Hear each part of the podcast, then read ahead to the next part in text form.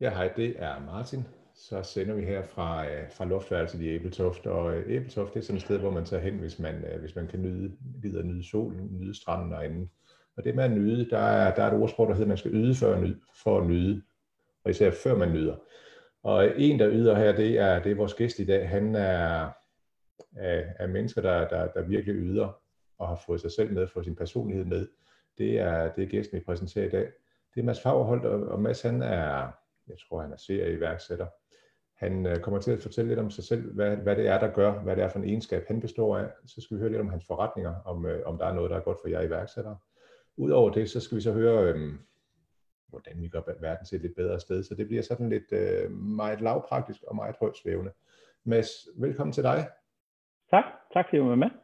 Ja, tak i lige måde. Det er, det er en ære at have dig med i dag. Fra, hvor, er det, hvor er det, du sidder hen i dag? Jeg sidder faktisk i København i min uh, fars lejlighed. Jeg tror ikke, jeg er sofistikeret nok til at Leonardo da Vinci bag ved mig. Okay. Uh, det er min far. Ja. Og er du, øh, er du sådan en, en globetrotter ud i finansverdenen? Rejser du, rejser du meget rundt? Ja, altså jeg, jeg bor til daglig i London. Nu har corona jo betydet, at, at jeg kunne tilbringe noget tid i, uh, i Danmark i stedet for. Men, uh, men som udgangspunkt er jeg i London, og så har vi historisk haft forretninger i alt fra Mexico i den ene ende af verden til Hongkong i den anden ende. Så vi, jeg, har, jeg har brugt noget tid mellem de destinationer lidt imellem. Ja. Så der blev ramt nogle sjove steder på landkortet på et år. Ja, det er, det er jo interessant at følge dig og gå ind og google dig, fordi du, du popper op rigtig mange steder. Din, øh, din rejse ind i iværksætteri, øh, hvis vi sådan tager den kort, hvordan, hvordan har den været? Den har været tilfældig og kaotisk, øh, men, men lyst, så det var ret sjovt faktisk. Jeg har altid gerne været iværksætter, siden jeg var helt lille, så øh, det handler om at om at tage tippet, øh, tage sine gamle lejesager, og så gå ned og finde ud af, at der er allerflest mennesker, der stopper op ved et busstopsted. Så der lagde jeg en øh, lige nede ved busstopstedet på Østerbro, hvor jeg voksede op. Så lagde jeg et tæppe ud der, og så sad jeg og solgte mine legeting, for der lærte jeg lidt omkring location der, da jeg var 8-9 år gammel og gjorde det. Øh, og, øh, og, så, og så, så købte jeg og solgte varer lidt gennem gymnasiet. Men det, der faktisk var min udfordring, det var en af mine bedste venner, øh, Michael Bodekær, som har Labster, som gør det helt exceptionelt. Han, var sådan en, han har altid været sådan en hjernegod jeg er god død, i vær, god iværksætter. Han har altid gjort det helt fantastisk, var med i en børsnotering allerede, da han var 18 år gammel, hvor at der var et selskab, der købte han, som så blev børsnoteret. Men han er helt utrolig. Og jeg, jeg, jeg tror altid, at selvom vi gjorde tingene sammen, blev jeg altid lidt skræmt af, hvor fantastisk han var. Og da jeg så startede på MIT senere hen som 23-årig, eller 21-årig undskyld, der, øh, der var jeg helt blown away af de folk, der var, og var også en ret ydmyg der. Så det var først faktisk senere, da jeg fyldte øh, 25 og øh, kom med i Rocket Internet og øh, havde en chef, der gjorde det muligt for mig at være entrepreneur eller entrepreneur, afhængig af hvordan man ser på det, øh, for ham. At det sådan gik op for mig, at jeg turde at være iværksætter. Så jeg har haft nogle mennesker, de kommer ud af gymnasiet i dag specielt og siger, fuck men jeg skal være iværksætter. Det havde jeg også, men der er nogen, der tør at gøre det. Det turde jeg ikke. Jeg skulle sådan, jeg skulle ind i det et skridt efter det andet. Øhm, så jeg kan virkelig relatere til de folk, der ikke føler, de er iværksætter i dag, men har lyst til at blive det i morgen. Og jeg kan godt relatere til den rejse, man skal på for at komme derhen. Øhm, så jeg er bare øh, enormt heldig, at jeg er her i dag, for der var masser af muligheder for, at jeg ikke var her. Så det er, det er ikke sådan en snorlig karriere, man kan se, så tog du det hug, det hug, det hug, det hug. Og det er det jo i retrospekt, ikke? Man tager at sige, at livet, livet skal leves forfra og forstås bagfra, ikke? Hmm. Øhm, og, og det er jo virkelig tilfældet, fordi det er jo klart, når jeg kigger tilbage, har der været skridt i mit liv, der har ledt mig hertil. Men jeg vil ikke kunne se det den anden vej rundt. Altså der har det været totalt tilfældigt øh, mudder øh, ind og ud. Men jeg tror, den ting, der har været tilfældet hele vejen igennem, det er, at jeg har taget de muligheder, der er. Og jeg har haft en urgency omkring at tage de muligheder. Så jeg har haft lyst til at tage de muligheder, der kom. Jeg har været villig til at tage noget, øh, noget man vil kalde risiko. Jeg vil kalde det usikkerhed. Øhm, og jeg har, ligesom, jeg har ligesom prøvet at knokle ud af på hver ting, jeg har gjort, der har interesseret mig. Øhm, og så tilfældigvis er jeg bare endt her, det kan også være, at jeg var endt et andet sted. Ja, fordi når man, når man, øh, der, er jo, der, er jo, der er jo to approach, vi sidder og snakker i en gruppe med over 80.000 mennesker. Det er jo en, en stor ja. procentdel af, af folk inden for iværksætteri i Danmark. Helt vildt. Nationalt set. Det, det er helt vildt. Øh, så punkt 1, jeg skal snakke skalering med dig, internationalisering. Øh, det er et sindssygt interessant emne, som jeg lige pludselig interesserer mig for også. Men vi skal også snakke om jamen alle de her små puder, der starter i, i folkeskolen og op igennem øh, uddannelsessystemet. Øh, ser du sådan den måde, vi, vi, øh, vi har vores unge på, øh, som fremmer iværksætteri, eller gør det det modsatte? Altså, i, hvad er, i, altså i hele taget, hvad er iværksætteri? Iværksætteri er jo at få en idé og gå ud og gøre det, ikke? Og det, det der med, at man skal starte en virksomhed, det tror jeg ikke på. Altså, du kan jo være iværksætter på så mange måder, om det er i foreningen, eller om det er den virksomhed, du er i, eller det er ved at starte din egen virksomhed, eller, eller det er i hjemmet. Altså, der er så mange muligheder for at være iværksætter, og jeg opretter så bare tilfældigvis CVR-nummer og går ud og sælger nogle produkter, men, men der er mange måder at gøre det på. Øhm, jeg tror, at vi har en tendens til at øh, tager lidt for meget af vores øh, unge mennesker i dag. Øhm, jeg tror, øh, det er, det er ret ofte, jeg får sådan en, en e-mail fra en eller anden forælder, der siger, min søn kunne godt tænke sig at søge job hos dig, hvor jeg har det sådan, mm, skriv, skriv for fanden til mig. Altså lad være med, lad være med at skrive til mig som forælder. Altså du starter på så stort et minus, ikke? Her forleden var det en, der var sådan, jamen jeg har læst godt om dig, og øh, min, min, min datter vil gerne, øh, vil gerne starte på, på MIT, og derfor har jeg nogle spørgsmål til dig. Så jeg vil ikke snakke med dig. Jeg snakke med din datter. Det er hende, der skal på MIT. Det er ikke dig. Derfor vil jeg gerne snakke med hende. Eller din søn, eller hvad det nu kan være. Så, så jeg tror, at vi, vi, vi, er lidt, øh, vi er, har lidt for meget fløjtanserne på. Der er lidt for meget curling i Danmark med vores børn. Og det kan vi også godt se. Altså, øh, vi har det jo godt, når vi har et godt job, og vi er i København, og, eller i Aarhus, eller i Æbeltoft, eller hvor det er. Ikke? Og livet er sikkert og, og bekendt. Ikke? Og jeg kan huske dengang, jeg arbejdede i McKinsey som en management konsulentfirma. Der sagde en mentor til mig, fordi jeg overvejede at stoppe McKinsey og blive iværksætter. Der sagde han til mig, at forskellen på at være arbejde i McKinsey og være iværksætter er forskellen på at have et billede af en båd hængende på din væg, og faktisk sejle den båd i det vilde Atlantiske Ocean. Ikke? Og, øh, og, og det er jo rart og dejligt at have job, og det er jo rart og dejligt at have sikkerhed, og det er jo rart og dejligt at kende hverdagen. Øh, jeg har nok et, bare en kæmpe behov for at komme ud i den hverdag, jeg ikke kender, og være med til at skabe. Ja, så det er, det er når vi snakker iværksætteri og, og, og de, de helt unge generationer, der er på vej ind i voksenlivet, der, der, der kan jeg høre, at, at, at øh, der er vi lidt for, for søde og rare ved den. Vi, vi bærer den lidt for langt. Det vil jeg tro. Altså, vi, vi hyrer hvert år øh, nogle interns ud af gymnasiet. Og vi har kunnet se, at det er blevet sværere og sværere og sværere for hvert år. Så bare i løbet af de sidste fem år, hvor vi har kørt det internship-program, kan jeg se, at der er sket en ændring i, hvordan folk er. Altså for fem år siden, der havde de, altså der havde de virkelig hård hud på hænderne og klar til at gøre noget. Og mere og mere skal man have dem, øh, skal man have, tage sig af dem med fløjlshandsker og passe på, hvad man siger. Og øh, de har mange meninger og holdninger til, hvad der er rigtigt og forkert at gøre, selvom de ikke har oplevet livet. Og det er jo sådan en, en normal ungdomsting, men jeg synes, det er blevet ret ekstremt efterhånden. Så Øh, så, så, jeg, synes, det er udfordrende, øh, men jeg synes også, det er spændende, og for den, der kan løse det, så er der jo kæmpe muligheder, fordi hold kæft, er der også nogle kloge mennesker, der render rundt i dag. Altså, hvis jeg bare var lige så klog som 30-årig, som, øh, som mange af dem er på 18-19 år i dag, så mm. havde jeg været enormt glad. Ja, så, øh, der er nogle uudtømmelige ressourcer gemt.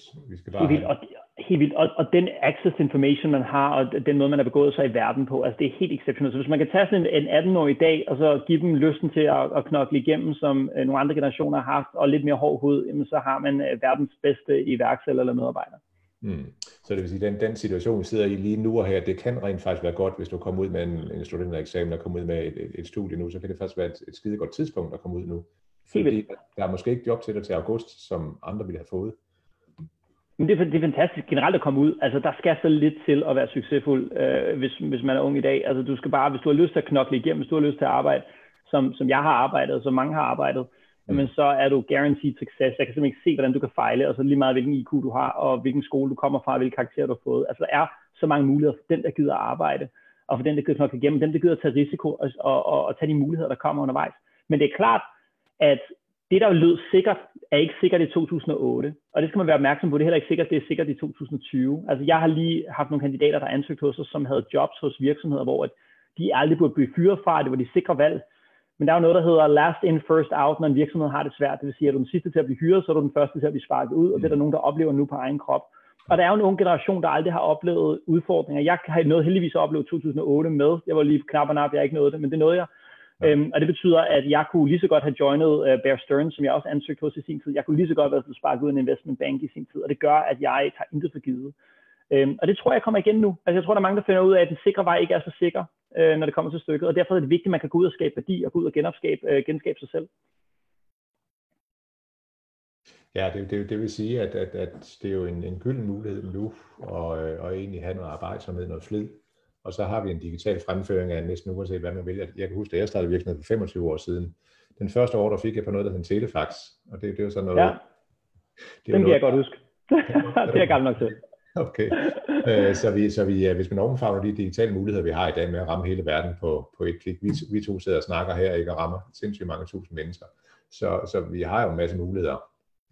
Øh, det næste er så vores, øh, vores uddannelsessystem. Der vil man jo rigtig gerne undervise i iværksætteri og entreprenørskab.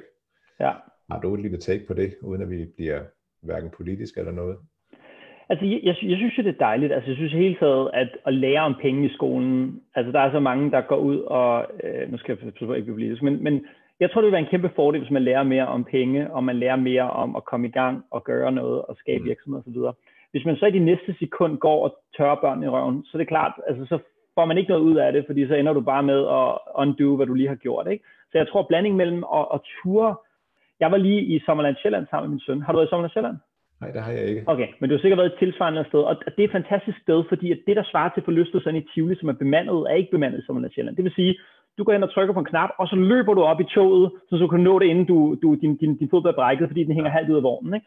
Det er jo fantastisk. Altså, lad, lad, vi skal passe på, hvis vi har fløjlshandsker på og lære folk om iværksætteri, så, så, så er det lidt modsigende. Ikke? Så lad os få nogle flere Sommerland Sjælland oplevelser for børnene, altså hvor de, hvor de lige skal tænke sig om, altså hvor der ikke er nogen, der tager sig af dem, og hvor, at, øh, hvor der er nogle, nogle, nogle risici ved det, de gør, og så samtidig give dem de værktøjer, der skal til. Det tror jeg er en god øh, recipe.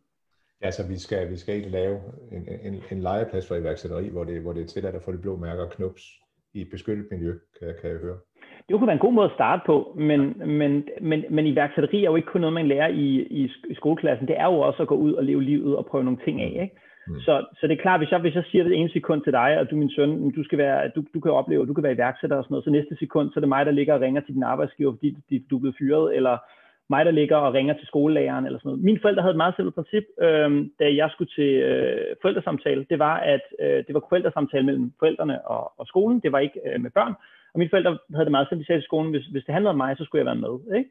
Øh, fordi at, at jeg kunne lige så godt lære at lytte til, hvad jeg skulle gøre bedre. Ikke? Og det har jeg gjort siden første klasse. Altså lære de konsekvenser af det. Så jeg tror bare, det er det der med, at ja, lære i iværksætteri i skolen, lære det alle steder, du kan gøre det, men så også komme ud og prøve dig selv af, og prøve livet af, og få nogle blå mærker. Mm. Det er en god, god råd, du har der, fordi jeg, jeg, vi, ser også, vi ser det også på den anden, på den anden side. Vi, øh, vi ser rigtig mange, nu ved jeg, kender du Facebook-gruppen Iværksætternetværk? Ja, i den grad. Jeg er medlem, ja. Vi ser rigtig mange spørge, farven til et logo, nu har jeg brugt 14 dage på at finde den her farve til, til mit logo. Hvad synes I? Ja. Og i min verden, gå ud og tjene 10 kroner først, og så når du har råd til at købe et logo, så køb et logo. Ja. Ja, er det, er det en correct approach? Ja, det er det. Altså generelt, øhm, det kommer an på, hvad det er. Øh, så hvis det er købe en virksomhed, så brug noget tid. Ikke? Så hvis man tænker på alt eksekvering, så sker det i tre stadier. Skridt nummer et er planlægning, læring, planlægning, det er der, hvor du finder ud af, hvad du gør. Skridt nummer to er eksekvering, og skridt nummer tre er det, man kalder post-analysis, det vil sige, kig på den eksekvering, du lavede i forhold til den mm. plan, og sige, hvordan gik det. Ikke? Og så starter den faktisk forfra, fordi så går du tilbage i planlægning og læring, og så begynder du at eksekvere igen. Ja. Øhm, og der skal man være opmærksom på, at hvad kan, hvad kan gøres om? Farven på logo, for eksempel. Og hvad kan ikke gøres om? Du køber en virksomhed, ret svært at komme af med. Ikke? Så man skal bare finde ud af altid, hvornår er det, man skal lægge 10% upfront, hvornår er det, man skal lægge 90% i planlægning. Mm. Så hvis du nu laver Øresundsbroen, så vil jeg håbe på, at de lagde 50% i planlægning og 50% i eksekvering, ikke? og måske eller 40% i eksekvering, 10% post-analysis. Men nogle gange er det jo 1% planlægning, og ud og gøre det og få nogle, få nogle erfaringer. Ikke? Um, så, så vi holder nogle webinars for eksempel i, i President Summit. Uh, i, vi har for eksempel vi har, lidt, uh, vi, vi har en, en, masse taler, der kommer ind, og der kan man godt sidde og planlægge en masse upfront, men nogle gange skal man bare sparke det første webinar i gang, lave en hurtig plan på 5 minutter, finde ud af, hvad der er, der er vigtigt, hvad der er for nogle parametre, der påvirker mm. resultatet, gå ud og eksekvere på det, så kig på bagefter og sige, hvordan gik det egentlig? Og så sige, hvad fanden gør vi bedre? Og så starte forfra og sige, okay, nu har vi noget mere data, så lad os lave en bedre planlægning, end vi havde kunnet upfront. Fordi meget ofte bliver det sådan noget gætværk anyways.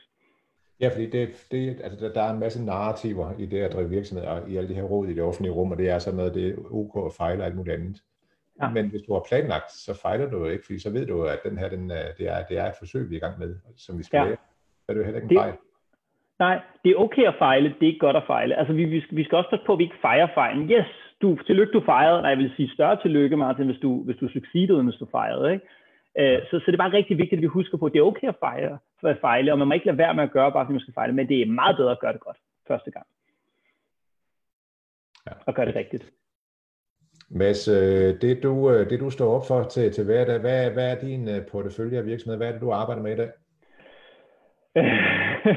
Jamen altså, vi har forretninger som udgangspunkt inden for, inden for, inden for tre områder. Financial services, nummer et.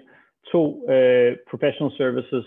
Uh, tre, uh, uddannelser og konferencer. Det er de tre ting, og i morgen kan det være noget helt andet. Jeg bygger, altså vi har reelt set tre forskellige ting, vi gør. Uh, vi starter ud med at starte virksomheder, det er største del af det, vi har lavet. Uh, så som udgangspunkt er vores modus operandi at uh, komme op med en forretningsmodel. Vi har 24 forretningsmodeller lige nu, vi gerne vil starte. Nummer to, ansætte nogen til at køre den virksomhed. Det er de grund til, at vi ikke har startet de 24 virksomheder, det vi ikke har de mennesker i dag. Mm. Øh, og vi leder efter dem, så hvis du er derude og kigger med, så skriv endelig ja, til mig, hvis du vil være med til at starte en virksomhed. Og øh, så nummer tre er, ligesom vi prøver at gøre de her virksomheder succesfulde. Ikke? Så det er ligesom ben nummer et, det er at starte en virksomhed. Ben nummer to er, at vi har partneret med iværksættere, der allerede er i gang med en virksomhed. Ikke som investorer, det vil vi ikke være, men vi vil gerne være co-founders på noget. Så hvis der er nogen, der render rundt med en fed idé og har lyst til at arbejde røven ud bukserne, som vi gør, jamen så vil vi meget gerne være med til at, at gøre den succesfuld. Øhm, og så den tredje ting, vi så begyndte på her for to år siden, halvandet år siden, er at købe virksomheder, som er gået konkurs. Øh, og det er jo fordi, vi fandt ud af, at det at købe en virksomhed konkurs er meget lige det at starte en virksomhed for os. Det er enormt intenst, det er enormt hårdt, det er enormt svært, øh, men nogle gange kan det være fantastisk, fordi hvis du er villig til at gøre det arbejde upfront, jamen så kan du på et halvt år opnå noget, der måske ville have taget 3-4-5 år ellers, fordi du har et eller andet, et eller andet fundament at arbejde videre på. Så for eksempel købte jeg, øh, købte jeg, her for, købte jeg her for nylig en virksomhed, der hedder Copenhagen Venture Exchange, eller CVX, som er en virksomhed, der har 350 øh, øh, business angels, virksomhed, mennesker, der gerne vil investere i startups. Det er alt fra milliardærer til millionærer, som gerne vil være med til at både investere deres kompetencer og deres penge i startups, øh, og øh, venture-backed virksomheder. Og, øh, og den overtog vi så, den, havde, den her var lige en tur inde i det, man kalder skifteretten, eller søhandelsretten, jeg kan ikke huske, hvad det er for en ret, men hvor den nåede lige at gå konkurs, og så købte vi den ud af det, og så lavede vi en transformation af den, og er nu tilbage over til at have en forretning, der giver mening igen. Øhm, så det er ligesom de tre ting. Så byg virksomheder, partner med iværksættere, og, øh, og tage virksomheder konkurs, og lave en turnaround på det. Det er de tre ting. Ja, du, du er sådan set i den sidste ben, det er brugvognsforhandlerne, tager egentlig den brugte vogn, der er kørt lidt til, og så egentlig genetablere den igen til... til ja, præcis. I, helt, helt til den totalskade Ferrari, ikke? hvor, at, øh, hvor at, øh, det, det, der er totalskade, det er egentlig bare, at der skal skiftes en, øh, en tændingsrør, og så, øh, eller hvad det hedder, og så, og så er vi klar igen. Ikke? Og, altså, og det, det, det, vil vi helst. Ja, så du lige går ind og fintuner det. Det lyder, det lyder jo som en, en det tredje ben, det, det, det har I nok øh, noget interesse for. Der, der må nok være nogen, der er interesseret i jer nu, når du, når du siger det her. Ja, altså det er jo sjovt faktisk. Der er jo faktisk, nu har jeg set nogle politikere, der har sagt, at der er mange konkurser. Der er faktisk ikke særlig mange konkurser i øjeblikket. Men, øh, nej, men, men, men det er fordi hjælpepakkerne har været der, og folk forventer, at det går, og folk forventer, at det fungerer. Min hunch er, og det er ikke for at være deprimerende noget som et andet, det er, at det bliver et meget hårdt efterår. Altså når jeg kigger rundt på, på, på en masse steder, så kan jeg se, at de stadig er, de er halv, halvtomme, ikke? Og der er mange forretninger, der stadig har det svært, at ikke kan komme tilbage. Så jeg tror, det kommer til at komme til efteråret, og der er en masse virksomheder, der har fået ud af, at, at Mette ikke helt gav dem de penge, som, øh, som, som det lød som i starten. Så øh, jeg, jeg kender i hvert fald en del, der ringer til mig og siger, at de har det svært.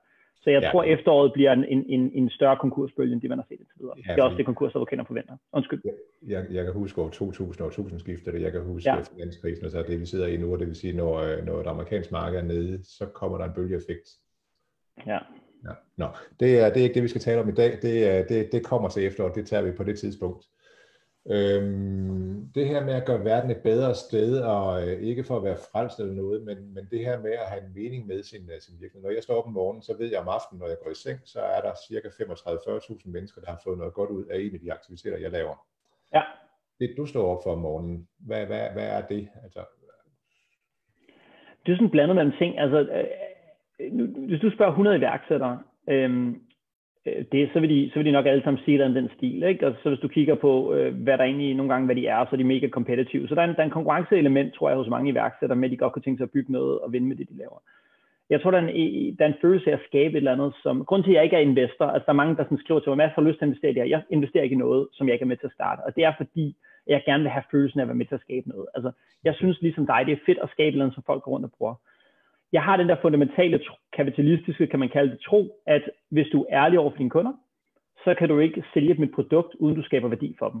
Nej. Det vil sige, at du sælger dem et Rolex-ur til 70.000 kroner, eller du sælger dem et Heuer til 10.000, 30.000, jeg ved ikke, hvad Heuer koster, eller du kan sælge dem et Casio til 1.000 kroner, jamen så har du skabt værdi for menneskerne, ellers vil de ikke, ellers vil de ikke give dig penge for det pågældende mm. ting, du kan.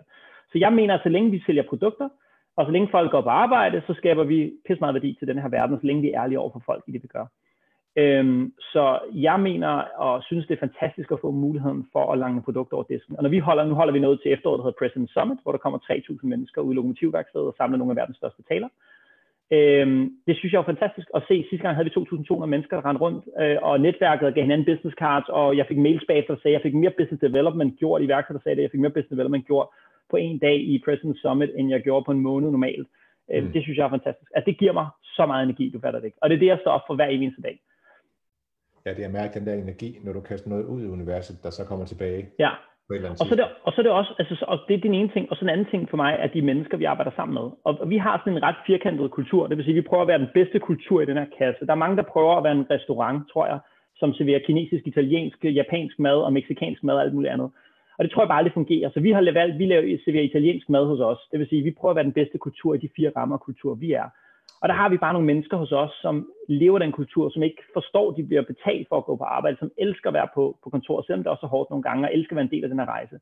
Og være sammen med dem, og øh, spille fodbold med dem om onsdagen, og have det sjovt med dem om fredagen og alt muligt, det er fantastisk. Mm. Og vi har sådan en meget simpel ting, som er, at vi hyrer kun folk, som vi har lyst til at tilbringe vores søndag sammen med.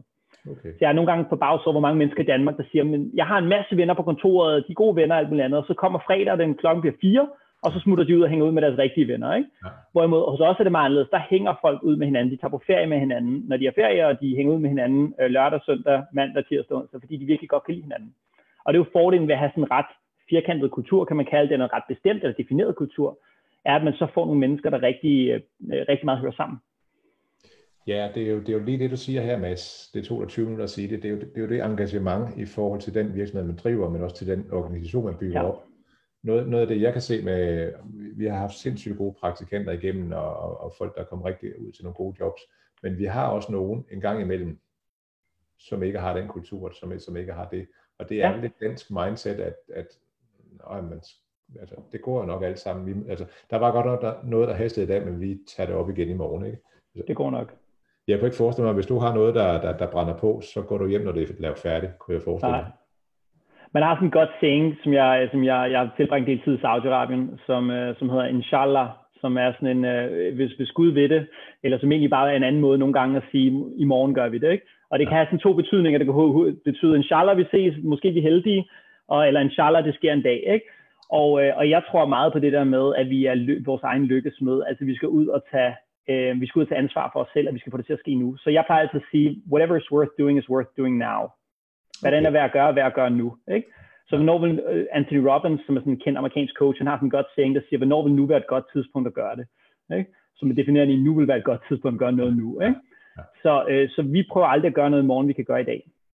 Men, men vi har en stor gruppe inde i Facebook-gruppen, der er, der er kvinder. Vi har 30.000 kvinder inde i Facebook-gruppen. Yep. Vi har... Øh, vi har nogle tendenser til, at man gerne lige vil have hele sin forretningsplan færdig. Man vil gerne ligesom have sin aftale med sin bank i orden. Man vil gerne have, der er en, en form for tøven for rigtig mange iværksættere. Det er min erfaring. Ja. Kan, kan vi komme den, kan vi, kan vi, kan vi bootstrap den, kan vi komme lidt hurtigere igennem der, og hvad skal vi eventuelt gøre for at gå fra tanke til at egentlig at starte momsnummer derfra?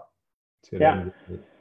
Altså, jeg tror, det sker både for kvinder og mænd, og øh, alle andre af de 37 køn, der er, øh, hvad hedder det, eller hvor mange det nu er. Men øh, altså, jeg, jeg, jeg tror, øh, Altså for os handler det altid bare om at komme ud og snakke med kunder. Ikke? Øh, jeg er lidt irriterende for mine venner nogle gange, fordi når der er en eller anden, der siger, at det kunne være sjovt, eller familiemedlem, der siger, det kunne være sjovt at starte det her, så siger jeg, lad os starte nu. Du, lad, os, lad os komme i gang. Lad os ringe til en kunde nu. Lad os komme, lad os komme videre. Ikke? Mm. Så jeg tror, at det der med at ture komme ud og øh, prøve sit produkt af i markedet, er bare den bedste måde at finde ud af, om det fungerer. Man kan sidde nok så længe og tegne og planlægge og alt muligt andet. Ikke? Men i starten så handler det oftest, hvis det er muligt, bare om at komme ud og få noget, noget erfaring.